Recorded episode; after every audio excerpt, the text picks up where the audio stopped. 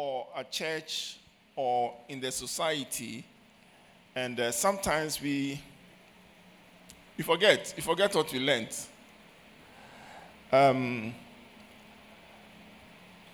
and then after a while, we assume that we know.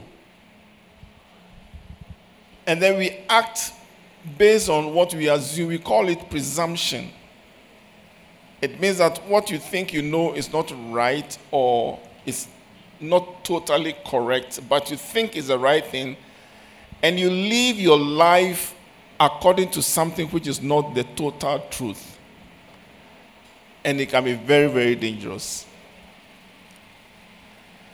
When you don't live in truth, you can live a very dangerous life. So, what we are trying to what we are trying to get you to understand is that there is the truth of the Word of God. And it's real. If we live by it, would be happy no matter what happens to us because that happiness is, is more than happiness, it's what we call joy. Because it's in the inside of you as a result of what the Word of God that truth has done in your life, it transforms you. The Bible says that you must be transformed by the renewing of our mind. In other words, we must allow the Word of God to change what is in our mind, the way we think, the spirit of our mind, so that we can live by the truth.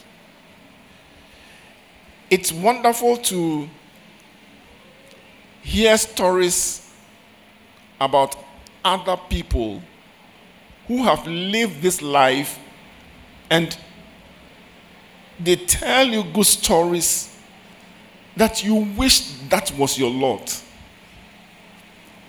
For those of us who were not here the past two weeks, I recalled some of the testimonies that some of our own people have shared with us before concerning exams.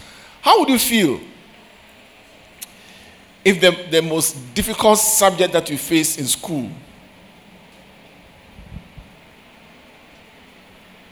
when you enter the exam room you, you have tried your best to learn but Charlie, the thing didn't go too well because you are not very confident in that subject, and no matter how hard you try, it doesn't go the way you wish it to go. How would you feel to suddenly enter the examination room and then it's like you read all the questions and it's as if you know all the answers. You don't know where the answers came from, but you just know that you know the answers. And then you start writing. And as you continue writing, the answer just flows. What do you think would be your experience? I don't think there's anybody who will be normal. In other words, who would be just like how he or she was in that frightful and uncertain state going into the exams. All of a sudden, your confidence will come. Confidence will come because you know you are going to blow the paper. Suddenly, you start laughing, either outwardly or inwardly.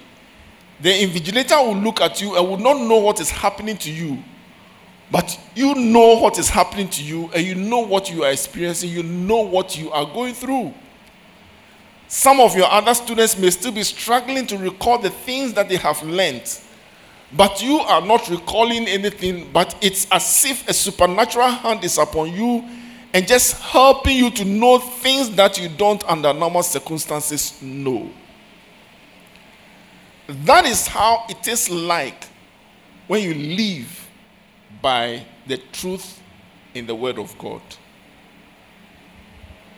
And last week I shared with us about being led by the Word of God, being led by the truth in the Word of God. And we saw two people Elijah and the widow at Zarephath. These two people seem to live in God's presence and they seem to live by what the word of God says. It had become their habit. I'm sure if I had asked Elijah or had asked the widow of Zarephath, if they were in church today, if I asked them, What did you learn in the past two weeks? I would not be able to preach. They will take over and share the experiences that they have learned. Why? Because they have stayed in the presence of God and they have learned new truths in the Word. Because it is the Word that leads their lives. Both of them made bold declaration. So long as God lives, Elijah said, The God before whom I stand, the God in whose presence I live. And because of that, I live by the truth in His word. When He commands me, I go. I don't understand, it doesn't make sense sometimes, but I go. And Jesus said, there were two people. He told two stories about two people. He said that in, in, in, in, in Israel many years ago, there were several widows, but it was only to the widow of Zarephath that God sent the prophet in the time of famine. And God provided for the prophet and provided for the widow in a very supernatural way. We all like miracles, but miracles don't just happen. God is not a magician. We hear some of these good testimonies, and God doesn't just do them, He does them in seasons and for a purpose. And He only does them when we live according to His truth. That, was, that is why we are encouraging ourselves to be led by the Word of God, by the truth in the Word of God. Last two weeks we talked about repentance. We introduced repentance, and this morning I'm going to share with us um, a little more about repentance. And these two things believing the Word of God, living by the Word of God, and repentance these two are the foundations of our Christian life.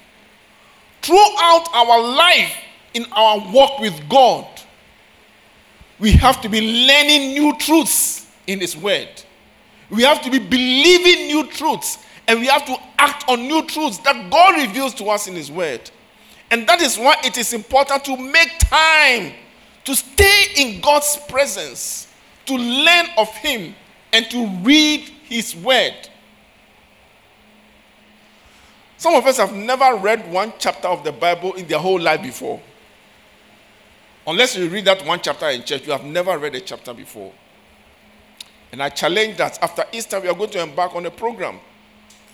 Every one of us. And we are going to enforce it. We've done it several times, we took it lightly, but this time we are going to enforce it because I want to enforce the truth into your life. Some of us are going to be reading the Bible through before September. We read the whole Bible through. See, Uncle Bishop, that to be tough. Oh. Really? Let me show how it can easily be done.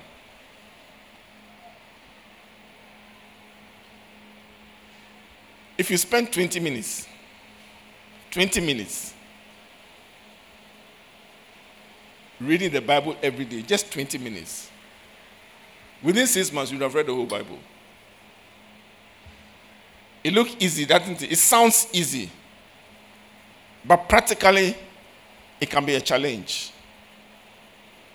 And these are the disciplines that we need to learn. If you are a slow reader and you can read one chapter of the Bible, let's say, if our five minutes, six minutes, which is very easy. If you can read one chapter of the Bible every day consistently, within three years, you would have read the entire Bible. Some of you have been in church three, four, five, six years. Some of you from children's service or Sunday school elsewhere, but you've never read through the Bible because because you have not been consistent. And if you can spend about 15 minutes to 20 minutes reading the slowest reader, reading three chapters a day, within one year, you would have read the Bible. Have you noticed how our parents struggle to feed their children when the children don't want to eat? You, you see how the parents struggle. Or maybe some of you even have siblings that your parents have used you to force your siblings to eat or your cousins to eat. They don't want to eat, but the parents say that you must eat by force. It is my body. I don't want to eat. Why are you forcing me? Maybe that's how some of you are behaving towards me this morning. Ah, it is my life. It's my time. If I want to read the Bible, I'll read. If I don't want to read, why? Why are you, why are you harassing me? Because I know it is good for you. You want to experience the miracles of Elijah. You want to experience the miracles of the widow of Zarephath.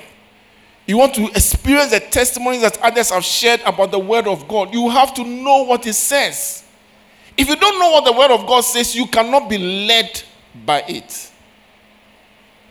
You know half truths, truths that you heard here and you heard there, and you assume that that's what they say. Sometimes people say that ah, it's in the Bible somewhere that this. Or I, I heard somebody say that the Bible says, or they say the Bible says. You must know for a certainty, and you must believe what you know. That is the first part. The second part is when you get to know something, you need to change your mind about how you look at issues of life. And that is what is called repentance. Coming to the point of conviction and changing your mind and changing your attitude and taking a decision based on what you believe, the truth that you believe in His Word, and you change your mind and your, your attitudes to face life and the issues that you, you, you are going through with the Word of God. And that is repentance. I wanted to do this at the end of the service, but I don't know whether I'll be able to preach, so let me do it now. Let me tell you some of the areas in which you can repent, that you need to change your mind. When does church service start? Come on, talk to me. When does church service start? It starts at 7 a.m. So we are expected to be here by 7 a.m., isn't it? Unless by one very good reason or the other, you may be late or you may not be able to come to church. There is no reason why you should not be here by 7. But many of us were not here by 7. In fact, the majority of us, the vast majority of us, were not here by 7. So you need to change your mind, your attitude about punctuality. You see, you, have heard us say stories like, um, how many of us, if you are traveling to the US or you are traveling outside the country, will be late to the airport? Uh, and we often say that very few people will be, in fact, we often say that nobody will be late. If, if, if the plane is supposed to leave at even 4 a.m., by 2 a.m. you are there. The whole night you will not sleep. But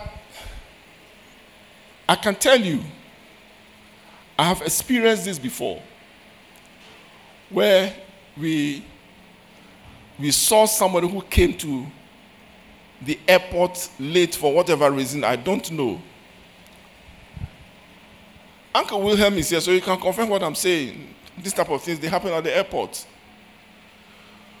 When it is time, you see, the place they move by schedule.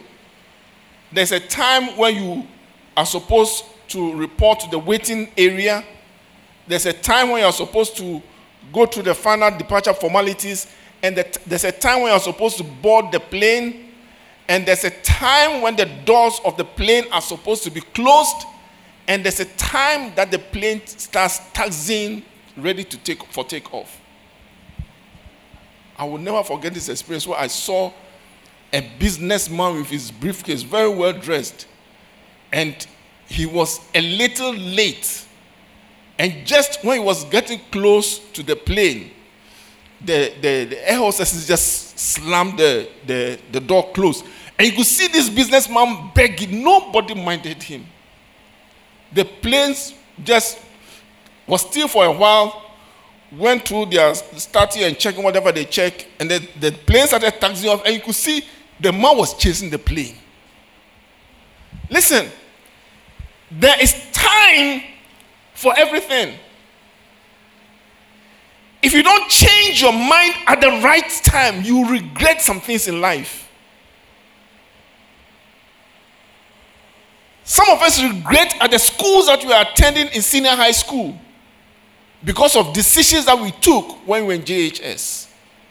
Your parents told you to learn, your teachers told you to learn, and you were not that serious. We've told you to take your Christian life seriously, do your quiet time regularly, read your Bible, but it's like, okay, once in a while you do it, sometimes you forget, and you go back to your old self again. If you don't continually change your mind about these things, your life will not be transformed. Is someone listening to me? You realize that I haven't referred to the Bible, I've not even referred to my notes. These are not things that I intended to say this morning. But what I've been saying so far, two things. You need to believe the word of God. And before you can believe the word of God, you need to know what it says. Read it. Ask the Holy Spirit to help you to understand. Determined to be led by what you learn. That's what we call obedience. Obeying what you read, what you learn, the conviction that you get as a result of revelation of truth that you find out from His word. This is so simple that even a, a three, four year old can understand. But what makes the difference is your choice to do it. Number two, you need to continually change your mind. Anytime you learn, you become aware of something, you need to change your mind about it. That is what we call repentance. And until you repent, until you change your mind, you cannot have the benefits of the revelation of truth that you have received. No wonder Jesus said there were two people, a widow in Zarephath, in the time of famine. It was only that one widow that God sent Elijah. And again, he says that there were several lepers, and that's what we are going to be looking at today if we can uh, make the time. There were several lepers, but to only one, only one did healing come. Second Kings chapter 5.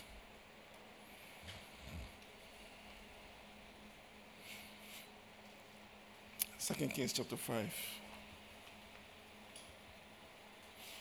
Shall we pray? If I live, I'll live for you. Should I die, I'll die for you.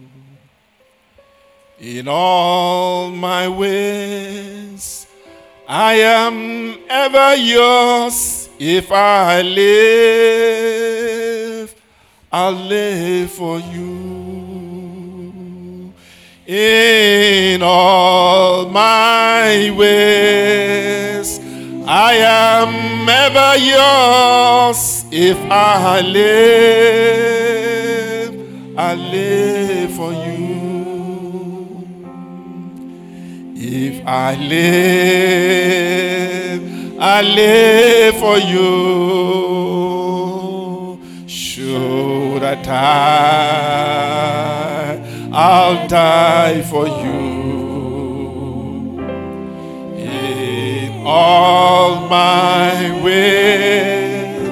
I am ever yours if I live, I live for you.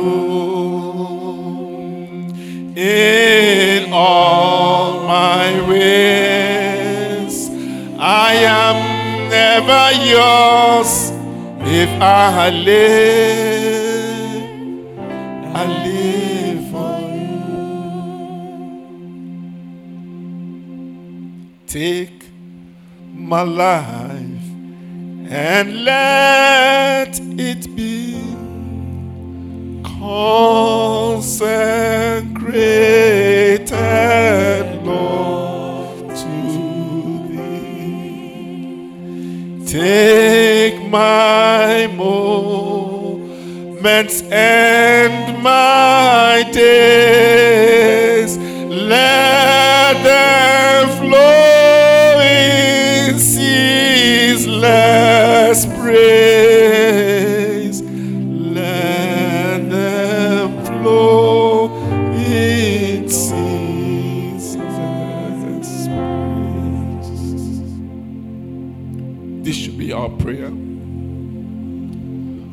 God. We come to talk about repentance. We're talking about going back to our first love. Loving God with so much passion. Be more passionate about God than Liverpool. Be more passionate about God than Arsenal. Be more passionate about God than fashion. Be more passionate about God than our phones. Oh, God, help us. God is calling us to repentance, to change our mind and our attitudes, to make the right decisions, to live for Him. Whatever comes our way, to live for Him. In pain or in sorrow, to live for Him. In sunshine or in the rain, to live for Him. To live according to the truth of His word. That is the real life.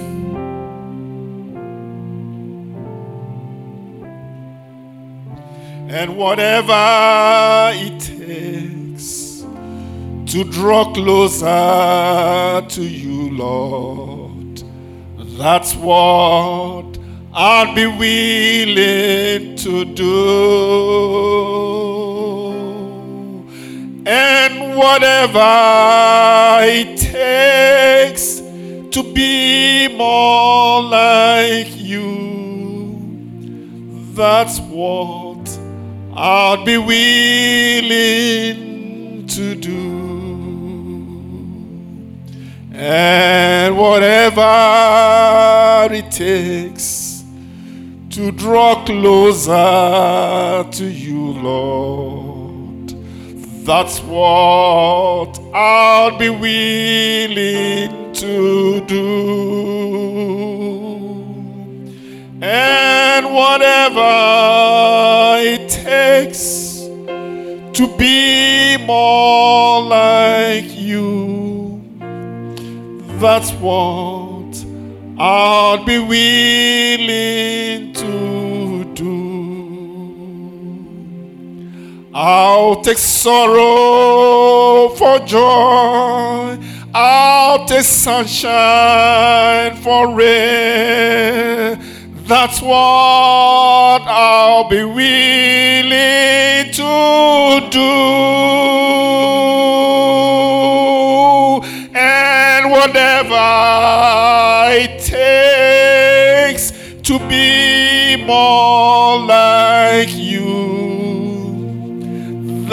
What I'll be willing to do.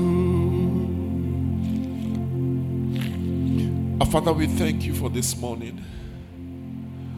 As we come to share your word, speak to us. And as you speak to us, may we believe your word. And may we change our mind concerning our lives and concerning your word. That we can be more like Jesus. That we can grow in depth for Jesus. That we can fall in love with Him all over again that as you have promised us, you walk with us hand in hand. You never leave us or forsake us. When we go through fire, it will not burn us, you'll be there with us. When we pass through the waters, we shall not be drowned. You take us through. Come what may, you be right there with us because you have promised you'll be with us to the very end. Lord, we know you have good plans for us plans to bring us to an expected end. It may mean going through some difficulties in life. It may not necessarily be easy, but we know that you'll be there with us. And so long as you are in our boat, we know all is well. Pray this morning as we hear your word. May there be a revival of love. May there be transformations of minds. May there be renewal of spirits. May there be healings for our bodies. May there be healings for our minds. May there be emotional healings. May there be all sorts of healings, oh God. Lord, resurrect us from every death thing in our life. As we go through this Easter season, may we remember the depths of your love that sent Jesus to the cross of Calvary to die for us, leaving us an example that we might fall, walk after them. Oh God, help us. Be our source, be our strength, be our guide as we go through life. We know it will not be easy, but we know it is well. We know it is well. In Jesus' name. Amen. It is well, it is well with my soul, with my soul. It is well, it is well with my soul. Shall rise upon our feet. When peace like a river attended my way, when sorrows like sea billows roll, we are making a declaration. Whatever, my Lord, thou hast taught is well, it is well with my soul. It is well, it is well with my soul, with my soul. It is well, it is well with my soul. It is well with my soul.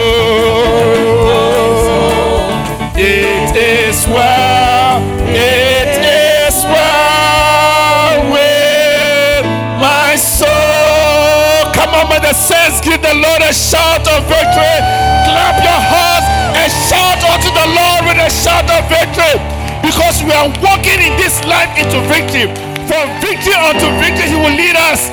We shall not fall. Even when we fall, we shall rise up again because of the truth in the word. We shall continually repent because your belief is word and his word is sure it shall not fail. Even heaven and earth will pass away, but his word is sure it shall never, ever, ever pass away. In this year of fruitfulness, we shall be fruitful in everything that we do. We shall walk in the word, we shall live in the word, we shall eat the word, we shall grow in love, and it shall be well with our souls. Hallelujah. Hallelujah. Come on, please take your seats.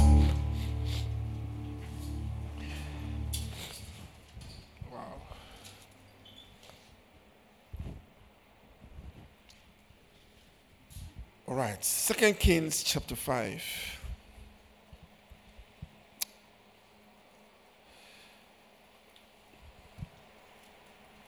Now, Naaman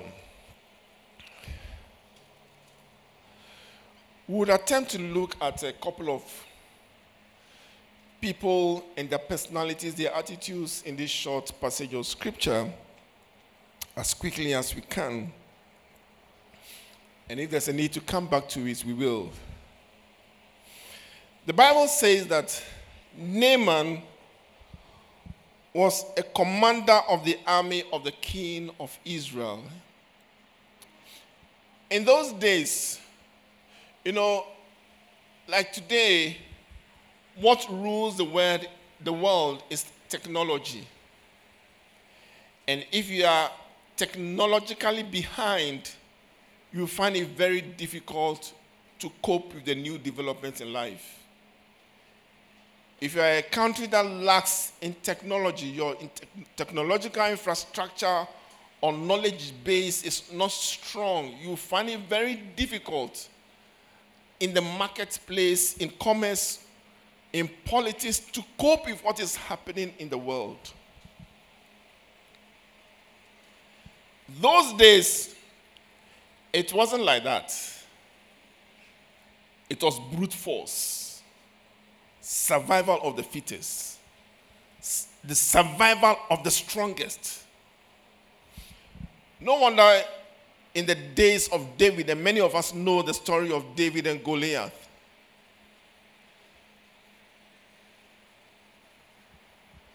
Israel and the Philistines had met on the battlefield. And what do you do in battle? Don't you fight? Instead of fighting, they were standing facing each other. They were not fighting. One person on the other side decided that instead of fighting, bring one man and we also bring one man. And let's fight. And the winner takes all. Let me ask us a question. I wasn't dead then. But why did the Israelites listen to the Philistines? Why did the Israelites you know, decided to go by the dictates of one Philistine? Forget about the divine part that God wanted to do something. Forget about that aspect. Listen, in life, don't allow people to determine how your life should be lived. That is why we all need to get into the Word of God, get the truth of the Word of God, believe it, act on it by our convictions, and be led by it. Change our mind about all issues. Some of you, unless your parents tell you to study, you won't study. Why should your parents tell you to study? Some of you, you are, you are happy that your parents have money. Maybe because they have business, good businesses, or they are working in good corporations and they are being paid well.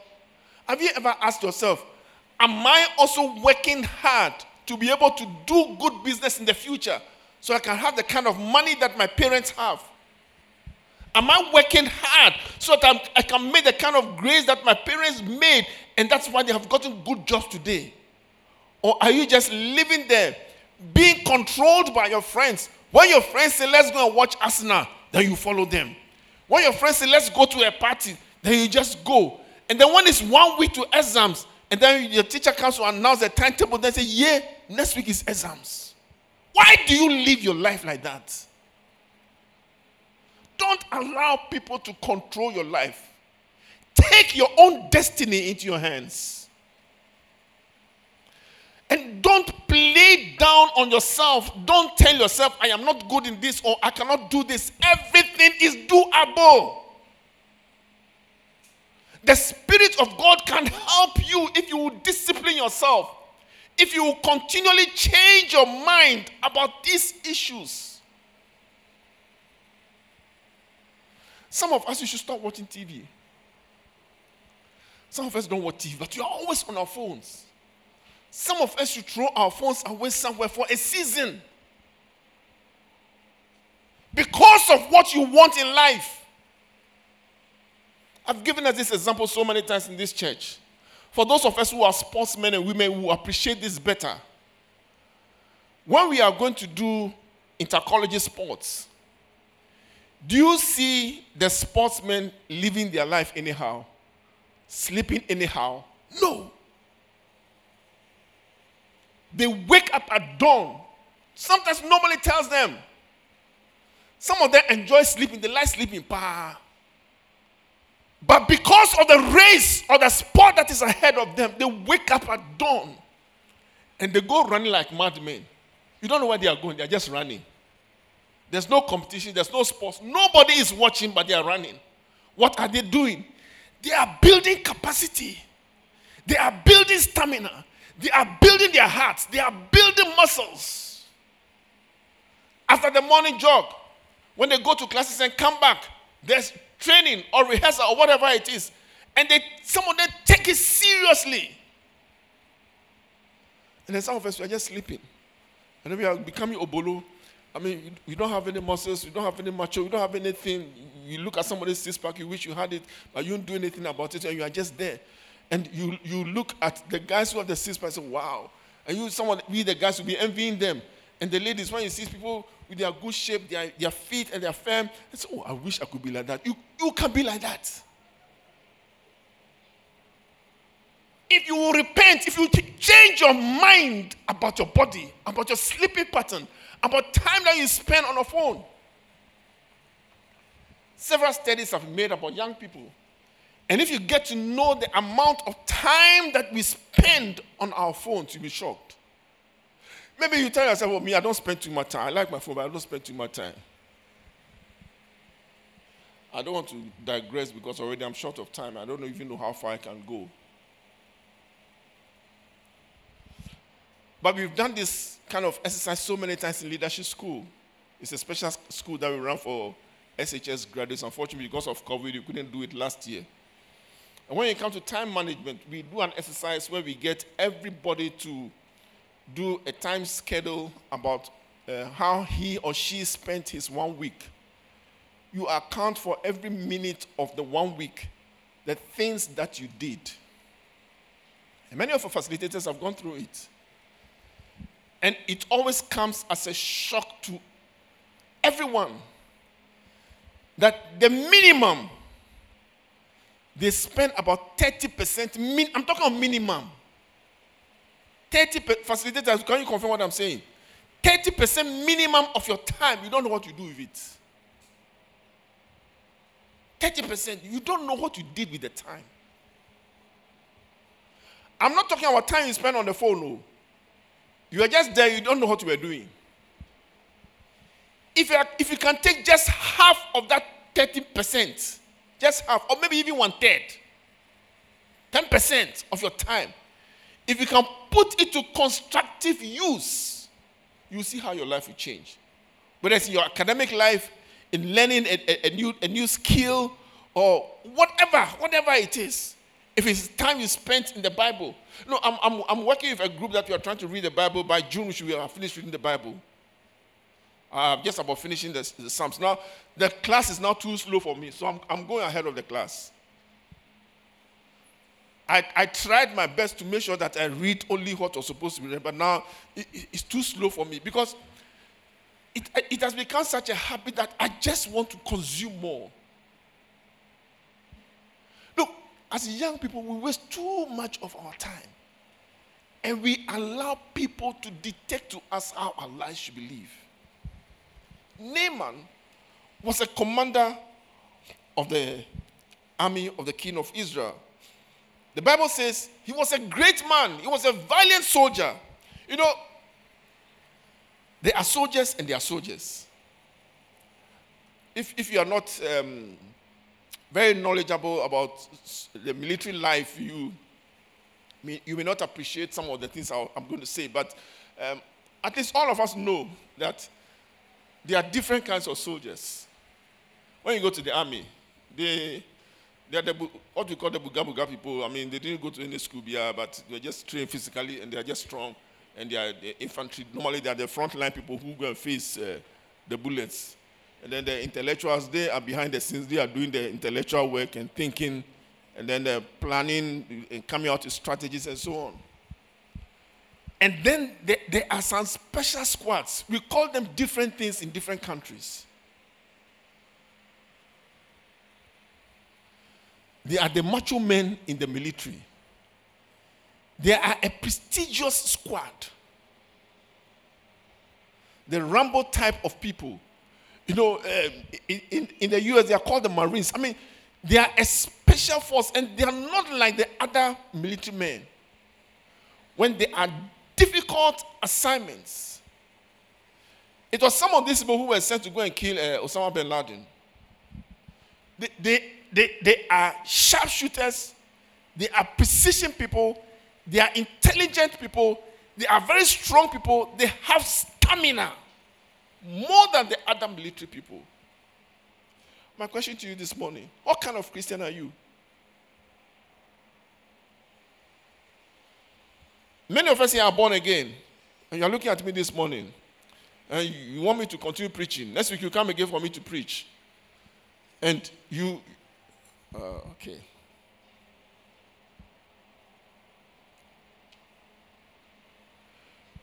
Some of you are desiring spiritual gifts. You're looking for big, big gifts. You want to preach like Dr. Otabil. You want to preach like Dr. Kujo. You, you want to speak like Duncan Williams. You, I mean, you want to do big, big things. You want to be like Benny Hinn. But where are you starting from? Even praying in tongues, the first basic gift of prayer language that God has given you, you are not using it. And you're looking for big, big things. You don't do your quiet time, you don't read the Bible. You don't tell your friends about Jesus. Some of your friends don't know you're a Christian. Some of your friends don't know that you come to Teen Chapel. And yet you are dreaming of big things. It doesn't work like that. It starts with disciplines. And Teen Chapel, I command us from today onwards, everybody minimum 15 minutes every single day praying in tongues. If you don't understand it, it doesn't make sense to you, but that is the minimum. It doesn't mean that when you start getting used to 15 minutes, just stay there. No! Yesterday, those of us who were at um, church workers meeting, and by the way, some of you have forgotten because of COVID or what, I don't know. You have forgotten that we meet on Saturdays. I will not ask you those who were here on Saturday or not. You see, uh,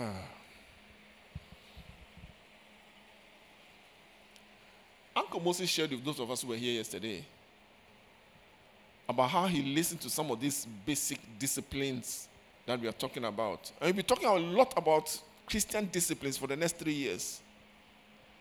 And one of the disciplines we encourage them when they were like you was that they must learn to speak in tongues 10 minutes every day. In fact, one of our leaders who has left us now, Pastor Bethmon, he was always fighting with me. He said, Uncle Biju, why do you make the thing so simple? Why 10 minutes? Make it one hour. If I tell some of you to pray one hour a day, some of you start coming to Teen Chapel. That is why we start with the 10 minutes. It's not that the 10 minutes is the goal. 10 minutes is not the goal. Oh. If you want me to tell you the goal, I will tell you right now and then we'll start working towards it. The goal is to pray 24 hours a day. Did you hear me? Did you hear what I said? The goal is to pray 24 hours a day. In other words, your lifestyle must be a life of prayer. Even when you are sleeping, your spirit is praying, your mind is praying. You wake up and your spirit man is praying. You wake up with a song on your heart because you went to sleep with a song on your heart, and throughout the night, your spirit man was praying, was in communion with God. Some of us, throughout the night, all we think about and dream about uh, is a chat with that guy in the night. That horror movie that you watched. And I don't know why people like horror movie. I mean, when I was a young person, I never liked horror movies. But some people are just fascinated about horror, horror movies. It's dangerous. Some of them have some spirits behind them. So I advise you, please stop it. Even if you like it for now, stop it. When you become strong, you can go back to it. And when you become strong, whether you go back to it or not, you understand. You who has ears, let him hear what I'm saying. So, Uncle Moses was sharing with us about how he took that 10 minutes praying in tongues every day very seriously. And every day he used to pray 10 minutes. He got to a stage that 10 minutes was not enough. He moved to uh, 50 minutes. And then to 30 minutes. And then to one hour. Now, when they say we are going to pray for five, six hours, it's, it's not an issue for him. It started with 10 minutes. I hear what I'm saying. little drops of water that will make a very big ocean. Little disciplines, little habits of continuous repentance, taking control of your own life according to this word will change everything about you.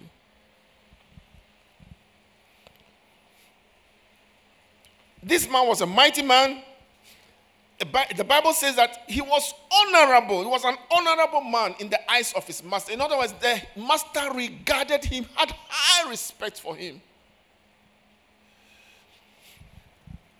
By him, God had given several victories to Syria. Mind you, Syria is not Israel. Syria was a heathen nation. And, and sometimes you wonder why God does that. Read the Bible for yourself and you understand. Scripture says he was a mighty man of valor, a mighty man, a strong man. Yet, he was a leper.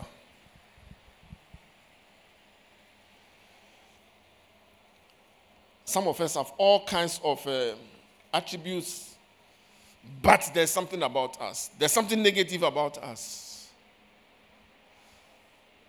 Let God speak to you about the negative things in your life, the weaknesses in your life, the sicknesses in your life, the sicknesses in your mind, the sicknesses in your emotions, the sicknesses in your psychology, the sicknesses in your attitude. Some of you are rebellious, you are difficult, you are stubborn. And that is why we have to be hard on you sometimes. Sometimes we crawl, crawl you small, then sometimes we whip you small. It's good for you, it's for your own future. Yet Naaman was a leper. We'll come back to Naaman later on.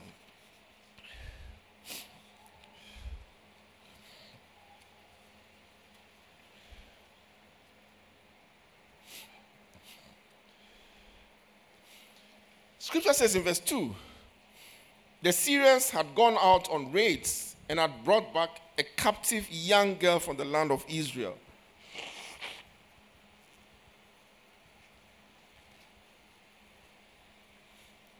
It's interesting, but this young lady, I presume, was a teenager, a young girl. You don't even know her name. Scripture says she waited, she was a servant to Naaman's wife. So her madam's husband was this mighty man. One day the lady said to her madam, If only my master were with the prophet who is in Samaria, she remembered Israel. She remembered that in her home country there are prophets. She remembered that prophets heal, prophets do miracles.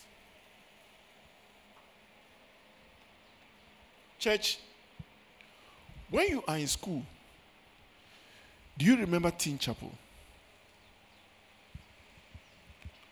When you are in school, do you remember camp? When your friends are in trouble, do you remember to point them to where they can get solution? You yourself, you are a problem. How are you going to help somebody to uh, find a solution? During the COVID season, I made a new friend, and she's in Takoradi. She was going through some very difficult challenges in her life. She was, in, eh, she was in senior high school. She was going through some difficult challenges in her, her life. And somebody from Teen Chapel recommended me to talk to her. And I helped this lady navigate through the issues that she was facing. And now she has become even closer to me than the friend who introduced her to me. I've never met her before. Can some people, your friends, talk about you that way? Every day I'm looking for more power. Next move is coming. Which of your friends have you invited to church? Some of you think chapel, you come home, you feel like coming. How many of you talk to somebody to come along with him or her to church this morning? But you know church will benefit you. I've been reading about some of the testimonies that some of you have been giving about the things that you are learning these past two weeks. Fine. But have you told your friend? Have you told your cousin? Have you discussed with your parents? Do you care about others?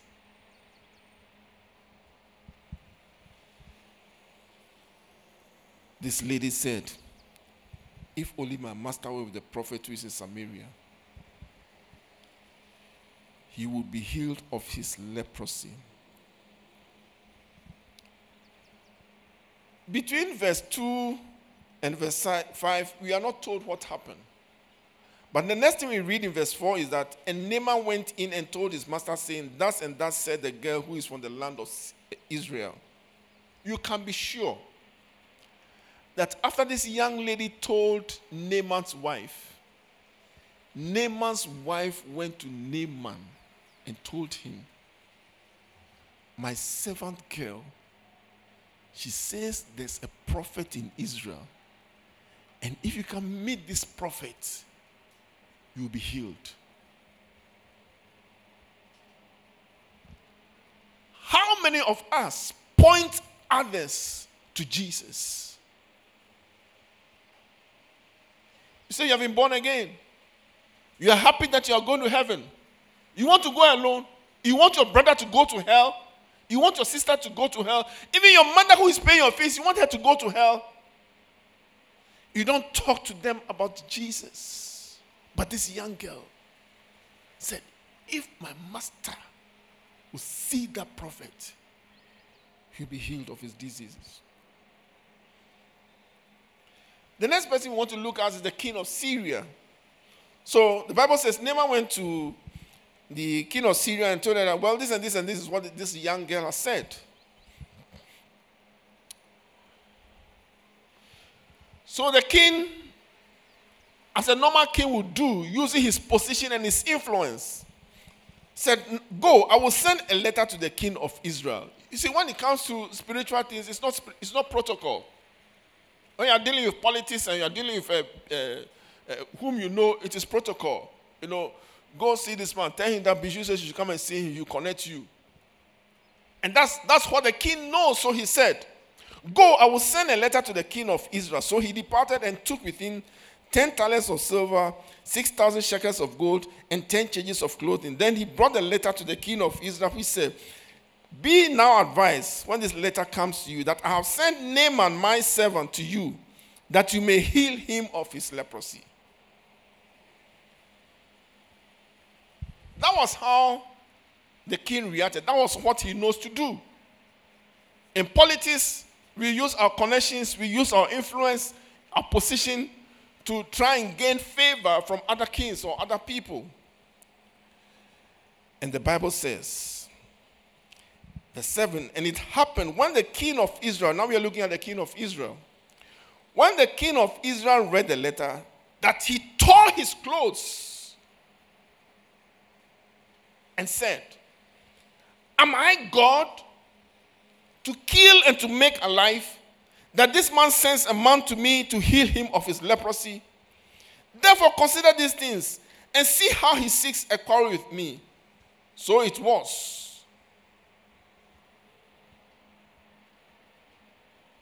The king of Syria, his understanding of the situation is to use his influence, wrote a diplomatic letter to the king of Israel.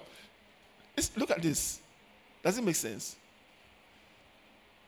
Syria had raided Israel, conquered them, took some of them captives as slaves.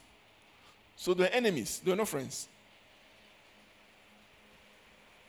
Syria and Israel at that time, they were not friends, they were enemies. If Israel had their way, they would also counterattack them and free some of their slaves and take some more slaves from Syria. When the king of Israel read this letter, he, he, was furious. The Bible says he tore his clothes. And for a king to tear their clothes, it means a lot in those days. The king did not even know that he had a prophet in his own country.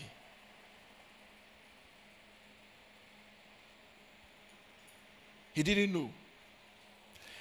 It's strange, but the next person we'll look at quickly because I want to finish this today is Elisha.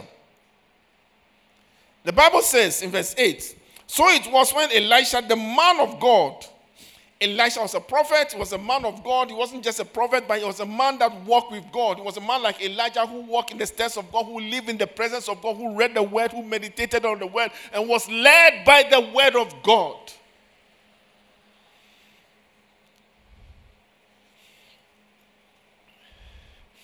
The Bible says, when the man heard that the king of Israel has torn his clothes, he sent word to the king saying, why have you torn your clothes? What's your problem? Please let the man come and see me. And he shall know that there's a prophet in Israel. Elisha, because he, had, he was living continually, believing the word of God continually, changing his mind and his attitude about life continually concerning God and life, he knew who he was and he was operating in the giftings that God had given to him. He knew, he knew what he could do through God or what God could do through him. It's strange. But you see, I don't know how news traveled in those days. Today, I mean, news travels very fast. Something happens in Teen Chapel today, and within seconds, all over the world. Some of you have already posted some things on the Instagram, and it's all over. The media may will pick it up, and before seconds, I mean, people all over the world knows what is happening. But in those days, it wasn't like that. It was by word of mouth. Something happened in the king's palace. The king had torn his clothes, and the Israelites understood what it means when the king tears his clothes He's desperate, He's angry. It, it, he may even be preparing for war. Within seconds, hey, have you heard? The king tore his clothes this morning. The king of Syria sent him a letter and he's so angry. Then you, uh, they are going to the streets. Have you heard? The king is angry. Oh. This word must have gone on that way and it might have gotten to the prophet Elisha.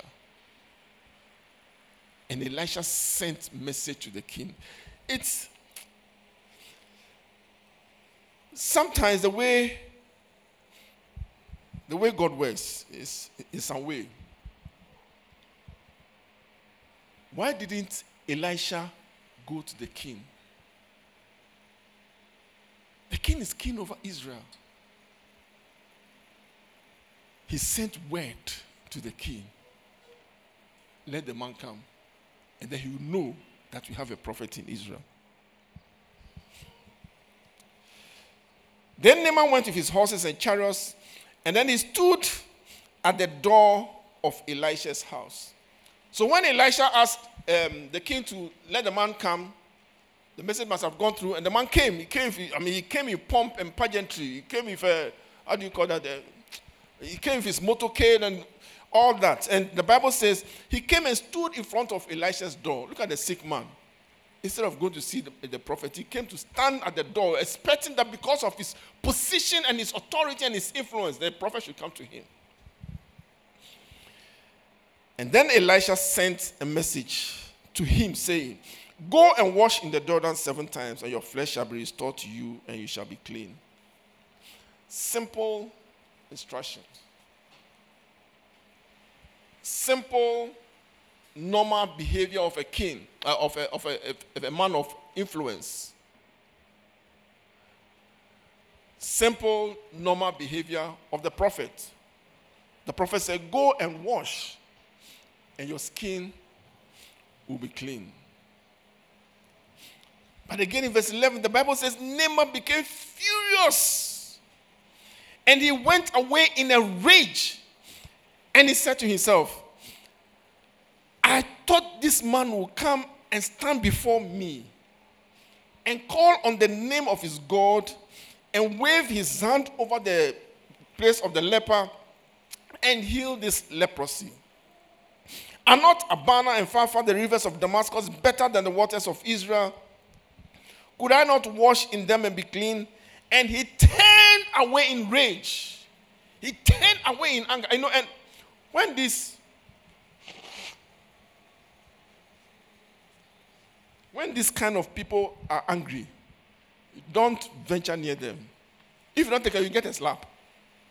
Before you, before you even open your mouth. But the Bible says of his servants, in the last group of people that we'll look at, the servants trembling with fear while the chariots were racing away as a result of the wrath and fury of Naaman, they came and spoke to him and said, My father, if the prophet had told you to do something great, would you not have done it? How much more when he says, just go and wash and be clean?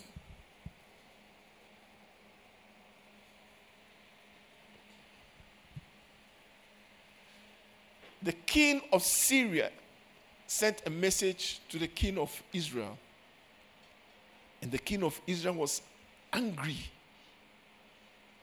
The prophet sent a word to the king of Israel. I said, There's a prophet in Israel. Let the man come. The king of Israel, he changed his mind about his anger. He might have sent a diplomatic letter to the king of Syria. Let Naaman come. Naaman came and he received a simple instruction from the man of God without even seeing the man go and wash and be clean. And this man was angry. The Bible says he left in a rage, living with his leper, leprosy. He wanted healing. You want deliverance, you want healing. You want, you want, you want wisdom. You want to be able to study and remember. You want progress in your business world. You, you want to make progression in the corporate world. Simple instructions from the Word of God, you throw them aside. Get wisdom through the Holy Spirit. You throw it aside. You want to do things your own. Sometimes you are even angry when even this might tell you to pray 10 minutes a day. Some of you are angry with me. If you are angry with me when I'm telling you to pray 50 minutes in tongues every day, what will you do when we start talking about fasting? Because that is going to come. We are not waiting for 40 days of fasting. Told the facilitators already, we have started on a certain kind of program, and very soon is going to come to us.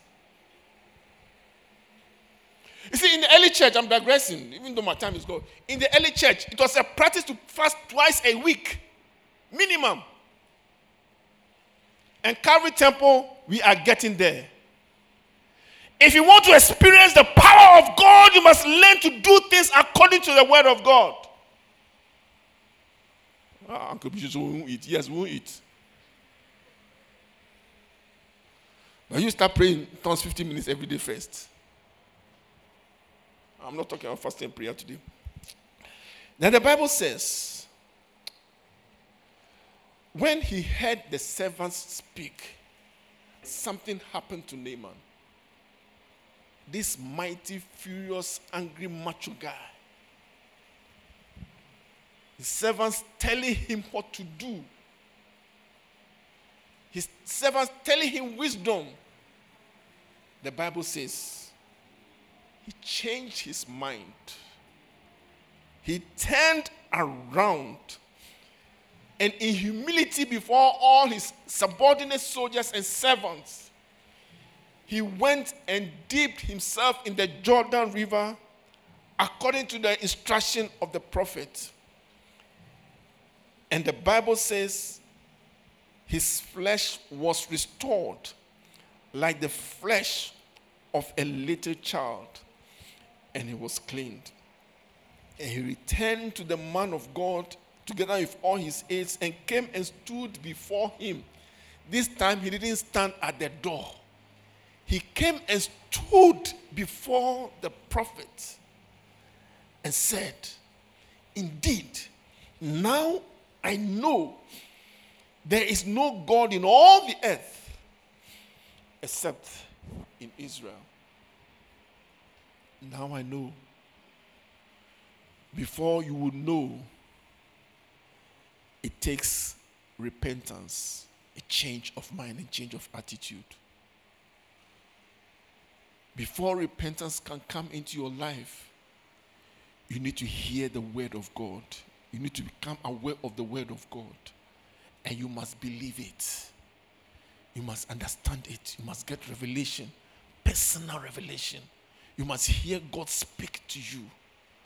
And when you hear God speak to you, it will humble you. You will no longer be angry. You will no longer be angry at the word of God. You will no longer be angry with me for asking you to pray 10, uh, 15 minutes in tongues every day. You will no longer be angry at me for making you read the Bible every day.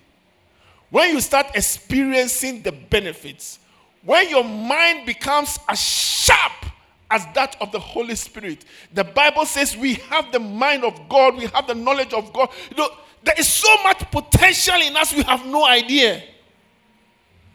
You can be a shark in the Holy Spirit.